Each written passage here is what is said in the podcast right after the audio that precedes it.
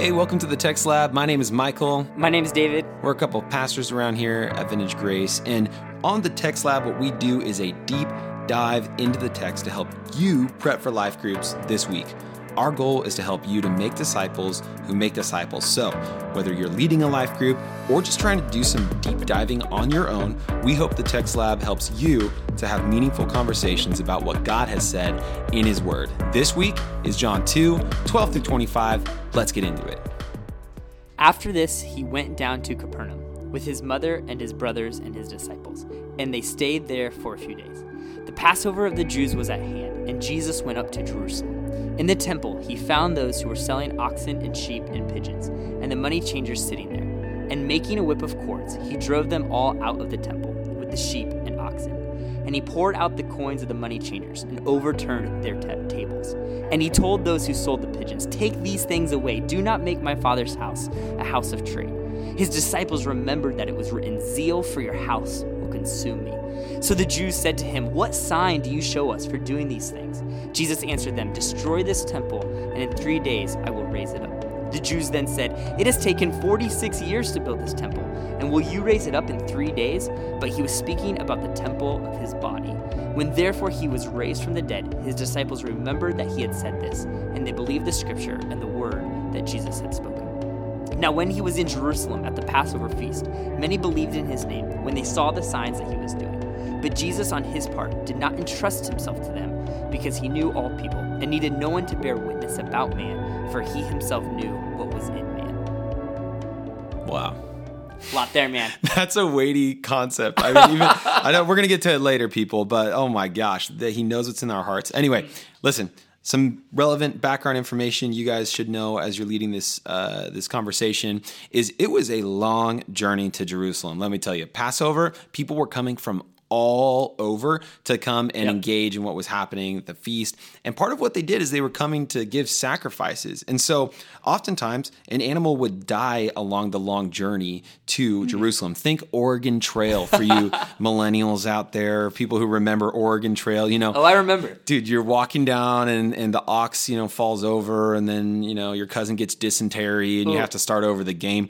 I never won that game successfully. Anyway, they are on their way to Jerusalem, and they have to essentially buy the animals there if they want to ensure that they can make the sacrifices they need to. Here's the problem. The people in Jerusalem that were selling them in the temple itself, which was supposed to be reserved for God and for these different rituals they were supposed to do to engage with God's presence, they were selling it at a premium. I mean, the markup on this product was insane. The exchange rate had a markup as well. And so people were profiting on people's poverty. Okay, and Jesus... One last thought here for background information.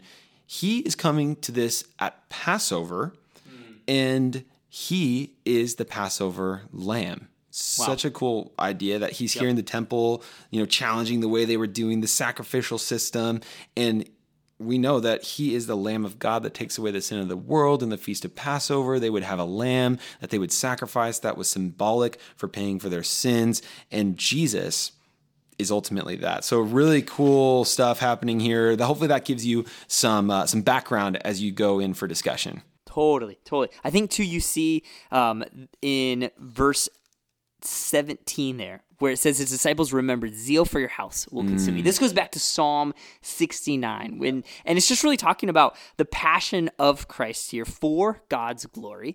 And it kind of says something unique about Jesus in this prophetic nature, Jesus in his prophetic role here, fulfilling Old Testament prophecy, but also just operating in this prophetic sense. This is, commentators say, Jesus in his most clearest role of prophet here, where he is addressing sin, he is taking action, he's calling the people out and calling them to repentance and declaring the glory of God here in this passage. And you see that in the zeal, the passion that consumes Christ for God's glory. And then I think also kind of the clearing of the temple. We'll talk about it a little bit more later on, but kind of foreshadows this idea of just Jesus clearing out human hearts, kind of just this sanctification process that happens that Jesus is always continually doing. That's good. So something maybe you could ask your people as you're in your conversation is, Why was Jesus mad about the individuals selling goods and exchanging money in the temple? Like, what's the problem there? And of course, it's going to connect to that Psalm 69. If you guys read it on your own, you'll see a rejected man who is faithful to God no matter what. Sound familiar? Hint, hint, Jesus. And so then maybe a follow-up there would be, how does John connect Jesus's actions to the Old Testament Psalm, Psalm 69?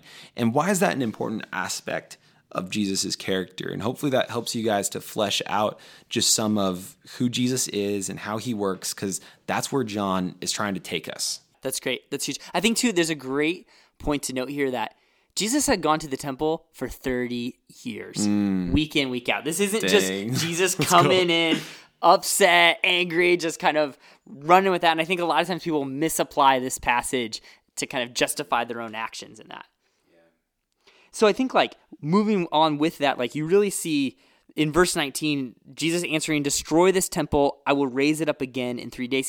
He's talking about his death and resurrection there, which might kind of seem obvious, but there's this huge theological point there of Jesus is the temple. The temple was always the place where God's presence and glory dwelled, and here we see Jesus saying that he is the temple. This is a reference back to John 1 again. I think we're just going to be repeating John 1 all the time, that the Word has become flesh. God has become flesh, revealed in Christ. So God's presence dwells personified in Jesus. Jesus is God, and you see that. Jesus saying, "I am the temple now. The presence of God is with me," which ultimately is going to go out into every human heart. And just even thinking about the verse 24 where Jesus says that he would not entrust himself to a man because he knew what was in a man.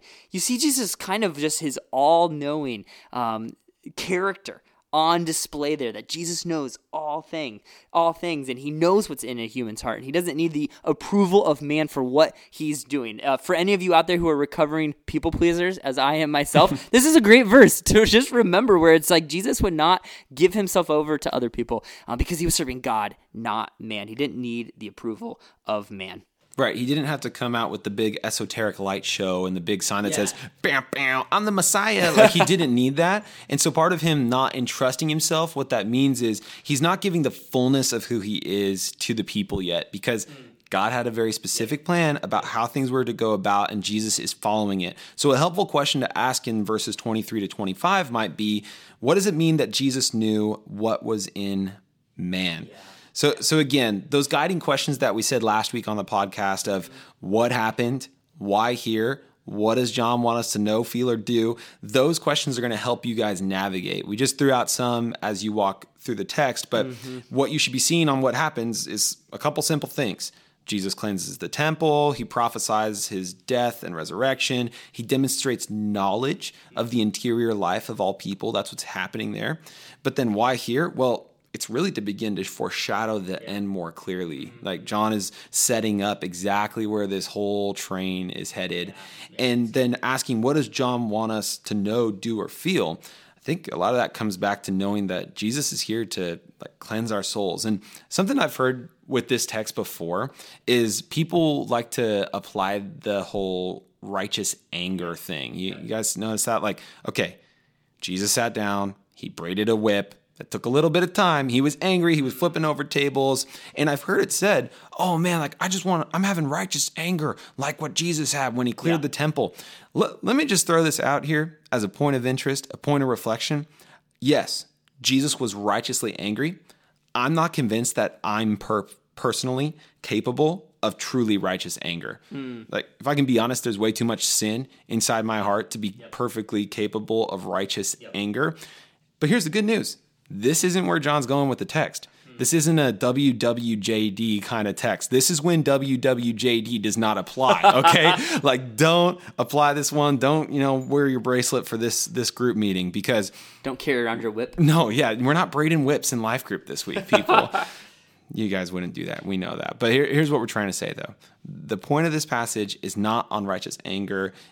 It's actually a lot more about what Jesus does with our souls. So, David, what are you seeing as far as little ideas in the text? I love how you said, like, this shows where this is going, right? This passage is pointing to the end destination, and that end destination is the cross but it's also the resurrection. And what the resurrection means is that presence has changed. This passage, I see so much about presence, where the presence isn't in the temple. The presence was with Christ, and now Jesus comes and lives in our hearts. So Jesus is the new temple, and now he's making little temples, little Christ, to go and be his hands and feet in the world, his presence. And with that, you see the prophetic action of Christ, that he's clearing temples. And so Jesus is still clearing temples. Ooh, come on. He's clearing temples. He's clearing our hearts. He's sanctifying us to become more like him. He knows our hearts, as the passage said. And so he's at work there, making us more into his image to become more like him. I think that is just this huge emphasis that's there. He's purifying us, bringing us back into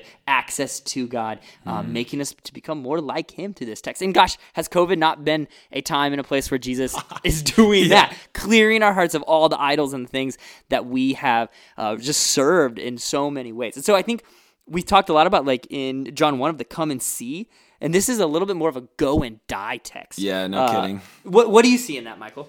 Yeah, I think really simply, to summarize a lot of what you said, is like Jesus has purified our access to God. Yeah. That's kind of what he does. He purifies that relationship so that we can have a right relationship with him.